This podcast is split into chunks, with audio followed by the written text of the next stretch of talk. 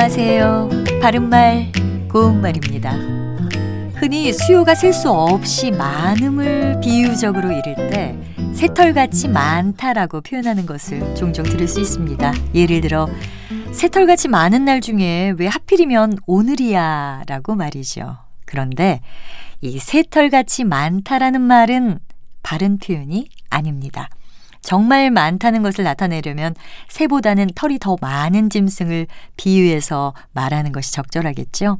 실제로 이것은 원래 소의 털을 뜻하는 쇠털을 써서 쇠털같이 많다인데 발음을 쉽게 하려고 하다 보니까 쇠털이 새털로 둔갑한 것이 아닐까 싶습니다. 헤아릴 수 없이 많은 나날을 비유적으로 이르는 관용구로 쇠털 같은 날도 있고요. 쇠털같이 하고 많은 날 같은 것도 있습니다. 하고 많은 날에서 하고 많다는 많고 많다란 뜻의 고유어 형용사인데요. 하고 하다란 표현도 같은 뜻입니다. 그래서 하고 한 날이라고 표현할 수도 있습니다.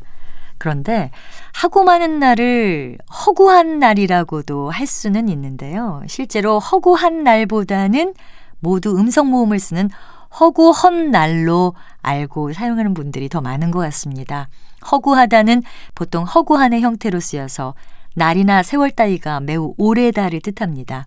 그는 허구한 날 신세 타령만 한다.